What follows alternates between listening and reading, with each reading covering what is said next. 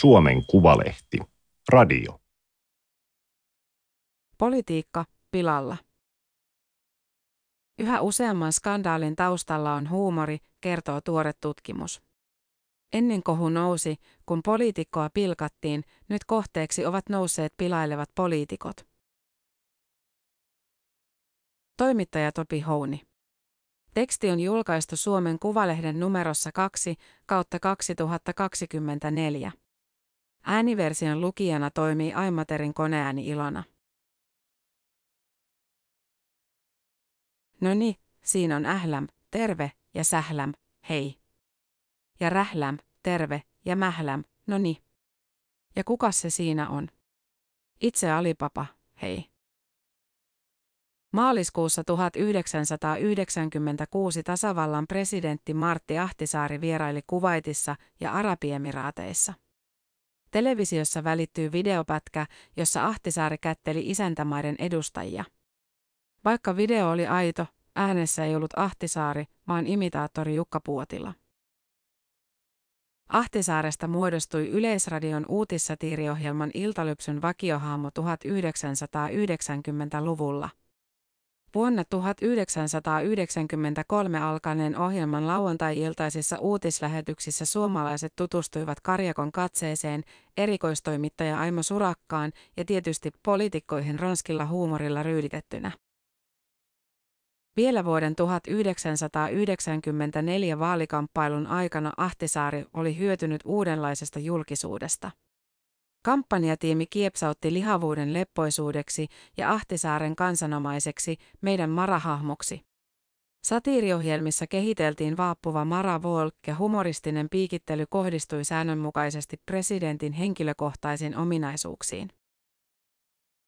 Ahtisaari ei kuitenkaan hätkähtänyt, vaan kehui esimerkiksi iltalypsyä piirteäksi ja älykkääksi ohjelmaksi. Iltalypsyssä on minuakin riepoteltu aika tavalla mutta nautin siitä tavasta, millä ohjelma on tehty. En ole niin arkanahkainen, etten sietäisi leikinlaskua kustannuksellani, Ahtisaari sanoi keskisuomalaisen haastattelussa vielä alkuvuodesta 1996. Vuosikymmenen lopussa presidentin suhtautuminen TV-satiireihin kuitenkin viileni. Merkittävä vaikutus oli sillä, että hänen itsensä lisäkseen pilkka ja piikittely osuivat myös hänen puolisonsa Eeva Ahtisaareen.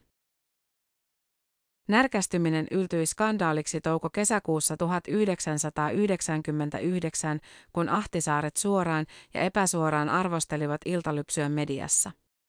Suomen Kuvalehden haastattelussa Martti Ahtisaari muistutti, että hän hyväksyi ilkeänkin arvostelun, jos se perustui hänen sanomisiinsa ja tekemisiinsä substanssiin. Jos ei voi olla kriittinen menemättä henkilökohtaisuuksiin ilkeästi, kyse on pelkästään huonosta journalismista, Ahtisaari sanoi ja lisäsi, että kyllä minusta tietysti on tullut vähitellen Ylen yksityistämisen lämmin kannattaja. Skandaalin käännekohta nähtiin joulukuussa, jolloin Ahtisaari vaati MTVn itsenäisyyspäivähaastattelussa viihteentekijöitä pyytämään anteeksi ivailua häntä ja hänen vaimoaan kohtaan. Iltalypsyn tekijät eivät pyytäneet anteeksi, mutta anteeksi pyynnöksi voidaan tulkita Ylen toisen satiiriohjelman uutisvuodon juontajan Peter Nymanin esittämät pahoittelut joulukuun lopussa. Skandaali sulkeutui anteeksi pyyntöön ja kevääseen 2000, jolloin Ahtisaari jättäytyi pois päivän politiikasta.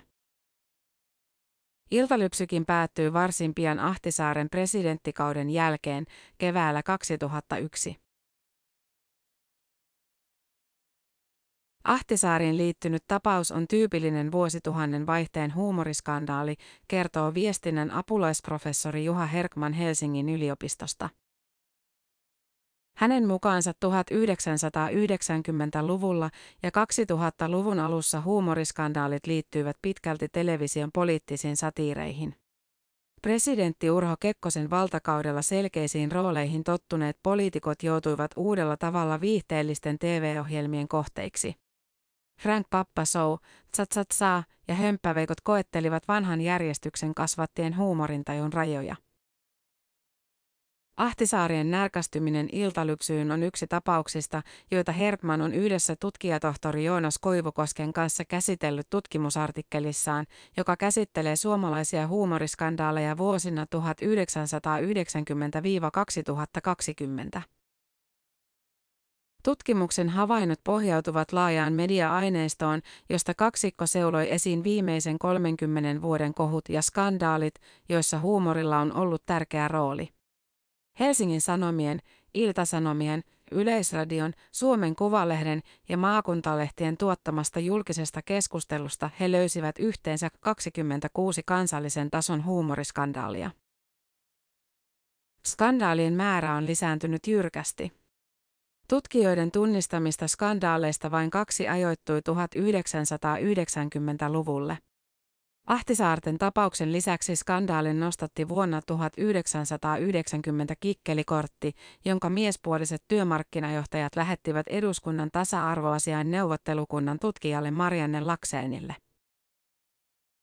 2000-luvulla skandaalien määrä nousi kahdeksaan ja samalla tapausten lähtökohdat monipuolistuivat.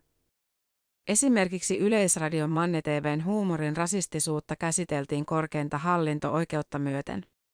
Tanskalaisen Jyllands Posten lehden Muhammed Pilakuvat taas käynnistivät vuosikymmenen näkyvimmän skandaalin, joka läikkyy myös suomalaiseen keskusteluun. 2010-luvulla huumoriskandaaleja tapahtui jo 16. Uusina aineksia olivat enenevissä määrin sosiaalinen media ja perussuomalaisten nousu julkisuuden keskiöön. Tutkimuksessa huomioitiin vain eniten mediahuomiota saaneet tapaukset.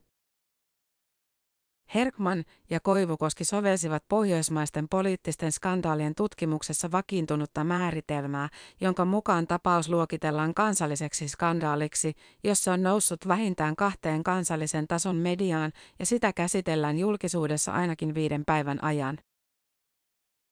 Pienemmät kohut ja kuohahdukset rajautuivat tutkimuksesta pois. Yhdenmukaisesta määritelmästä huolimatta tapaukset eivät ole merkittävyydeltään yhteismitallisia. Jälkikäteen esimerkiksi Mauri Pekkarisen rynnäskohu tuntuu ylimitoitetulta siinä mielessä, ettei siitä olisi alun perinkään noussut niin suurta skandaalia, ellei Pekkarinen olisi kiistänyt puhuneensa ryntäistä, Koivukoski sanoo. Keskustapoliitikko Pekkarinen vitsaili Kuntaliiton keskustelutilaisuudessa vuonna 2011 toisen panelistin ryntäistä mikrofonin asettelun yhteydessä. Asiasta nousi kohu, kun vihreiden kaupungin valtuutettu Maija Fandi syytti Pekkarista naista halventavasta kielenkäytöstä. Pekkarinen kiisti puhuneensa mitään rinnoista, mutta Ylen video osoitti, että hän puhui nimenomaan ryntäistä. Pekkarinen pahoitteli myöhemmin sanavalintaansa. Työt tekee se, joka halvimmin tekee ja silloin, kun minulle sopii. Pyylevä, vuorineuvosmainen mies sukii metsästetyn pandan turkkia. Pohdiskelu jatkuu uhanalaisista eläimistä koostuvan trofeekokoelman ympäröimänä. Se on väärin, että äänioikeus on niilläkin, jotka ovat väärässä, mies pauhaa mielessään, mutta yhtäkkinen aha-elämys levittää hymyn hänen kasvoilleen, no, ei hän edes äänestä. Helmikuun lopussa 2007 näyttelijä Oiva Lohtanderin esittämä ruualla mässäilevä ökyporvari syöpyi suomalaisten verkkokalvoille.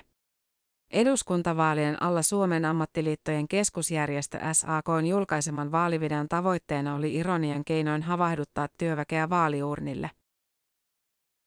Video levisi YouTubessa sekä uutis- ja ajankohtaisohjelmissa jo ennen varsinaisen mainoskampanjan alkua. Aiheesta nousi skandaali, jota puitiin runsaasti mediassa parin viikon ajan. Erityisesti porvarivaikuttajat pöyristyivät mainoksesta. Tuoreeltaan ärähtivät keskustan Paula Lehtomäki ja kokoomuksen Kimmo Sasi. Lehtomäki varoitti SAKta ja SCPtä, että porvarimörköjen esiinmanaaminen lietsoi vastakkainasettelua ja pikemminkin laski kuin nosti äänestysintoa. Sasi taas vaati, että SAK luopuu mainoskampanjastaan ja pyytää yrittäjiltä syvästi anteeksi. Kritiikkiin yhtyivät maan johtavat oikeistovaikuttajat, Elinkeinoelämän keskusliiton työmarkkinajohtaja Seppo Riski, Suomen yrittäjien puheenjohtaja Eero Lehti sekä kokoomuksen puheenjohtaja Jyrki Katainen ja puoluesihteeri Taru Tujunen. Heidän kritiikissään SAKn mainosta pidettiin vanhanaikaisena, epäaitona ja vastakkainasettelua lietsovana. Kritiikkiin yhtyivät lopulta myös SDPn ehdokkaat ja puheenjohtaja Eero Heinaluoma. Mainosta puolustaneet SAKn puheenjohtaja Lauri Ihalainen ja jäsenpalveluosaston johtaja Matti Tukiainen pitivät humoristista kärjistämistä hyvänä keinona, jolla kansalaiset ja erityisesti SAKn jäsenet saataisiin äänestämään. Mutta pian hekin taipuivat. Vaalimainos hyllytettiin ennen kuin kampanja ehti edes alkaa. Huumori oli ylittänyt jopa SAKn jäsenistön mielestä hyvän maun rajan. Kahdessa päivässä SAK teki uuden vaalimainoksen, joka ironisesti kommentoi aiemman mainoksen aiheuttamaa kohua.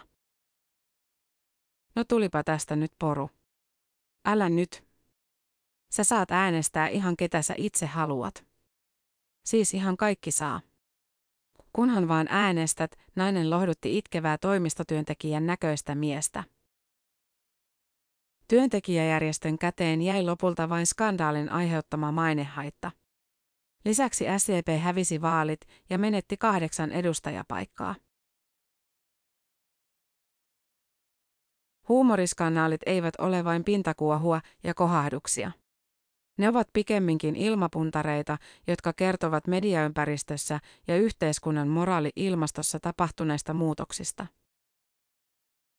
SAKn vaalimainoskohu oli ensimmäisiä merkkejä siirtymästä, jossa television valtapolitiikan julkisuudessa alkoi horjua. Tutkija Joonas Koivukosken mielestä ykyporvarikohussa näkyi iduillaan olleen hybridin mediajärjestelmän piirteet. Huomion arvoista on, että hyllyttämisen jälkeen SAKn video levisi nimenomaan YouTubessa, jossa se on edelleenkin katsottavissa, Koivukoski sanoo. Hybridillä mediaympäristöllä hän tarkoittaa internetin ja sosiaalisen median sekä perinteisen uutismedian teknologista ja sisällöllistä lomittumista ja yhteenkietoutumista. Ihmiset kommentoivat uutisia somessa ja uutismediat taas seuraavat, mitä somessa tapahtuu. Sosiaalisen median merkitys huumorikohujen synnyttämisessä ja ruokkimisessa onkin kasvanut 2000-luvun lopusta lähtien. Juha Herkmanin mukaan voi toisaalta väittää, että nimenomaan uutismedia pitää yllä huumoriskandaalin julkisuutta. Useimmiten vasta suurempien medioiden osallistuminen nostaa sosiaalisessa mediassa muhineet kohut kansallisen tason huumoriskandaaleiksi. Kansalliset skandaalit nousevat ja kuolevat valtajulkisuutta hallitsevan uutismedian mukana, Herkman sanoo. Ökyporvarikohu antoi viitteitä myös moraali-ilmastonmuutoksista. SAKn vaalivideo ja porvarileirin vastareaktio repäisivät vasemmiston ja oikeiston välille railon, joka kylmän sodan päättymisen jälkeen ehti hämärtyä lähes olemattomiin. Konsensuspolitiikan keskihakuisuus sai väistyä polarisoivamman retoriikan tieltä. Polarisaatio heijastui myös huumoriin. Vielä vuosituhannen alussa skandaalit liittyivät poliitikkoja ja puolueita käsitteleviin vitseihin, mutta 2000-luvun lopusta lähtien huumorin yleisimmäksi kohteeksi nousivat identiteettikysymykset. Erityisesti vähemmistöihin ja etnisyyteen liittyvä huumori nousi huumoriskandaalien keskiöön. Ryhmäkuvan takarivissä seisoi elinkeinoministeri Wilhelm Junnila. Petteri Orpon hallitus nimitettiin tiistaina juhannusviikon alussa ja Varsinais-Suomen ulkopuolella harva tiesi perussuomalaisten toisen kauden kansanedustajan ja tuoreen ministerin. Asia korjaantui nopeasti. Elinkeinoministerin äärioikeistokytkökset nostettiin sosiaalisen median ykkösaiheeksi heti nimityksen jälkeen. Junnila oli esimerkiksi esiintynyt uusnatsien puhetilaisuudessa vuonna 2019, vitsailut toistuvasti äärioikeistopiireissä Heil Hitler-tervehdykseen yhdistetystä vaalinumerosta 88 sekä kampanjoinut vuoden 2015 eduskuntavaaleissa sloganilla kaasua. Lisäksi hänen sosiaalisen median päivityksistään löytyy hakaristisympatioita ja Ku Klux Klan lumiukko hirttosilmukka kädessä. Junnila ei kommentoinut, olivatko päivitykset oikeita vai kuvamanipulaatioita. Juhannusviikon torstaina eduskunnassa piti puhua hallitusohjelmasta, mutta salissa puhuttiin ministerin uusnatsitaustoista. Junnila pahoitteli toimintaansa. Olen vuosien varrella laskenut leikkiä tavalla, joka nyt jälkikäteen ajateltuna tuntuu typerältä ja lapselliselta. Olen toiminut väärin ja pahoittelen toimintaani, Junnila kommentoi Facebook-päivityksessään. Seuraavalla viikolla eduskunnassa järjestettiin luottamusäänestys. Junnila sai luottamuksen, mutta hallituksen rivit repesivät äänestyksessä. Äänestyksen jälkeen Päivi Räsänen, kristillisdemokraatit, nosti julkisuuteen Junnilan vuonna 2019 jättämän kirjallisen kysymyksen, jossa tämä oli esittänyt, että Suomen tulisi edistää ilmastoabortteja, joilla hillittäisiin väestönkasvua etenkin Afrikassa. Seuraavana päivänä presidentti Sauli Niinistä kommentoi, että Junnilan tapaus oli vähintään kovin kiusallinen hallitukselle. Perjantaina 30. kesäkuuta Junnila ilmoitti eroavansa. Virallisesti hän oli ministerinä vain 17 päivää.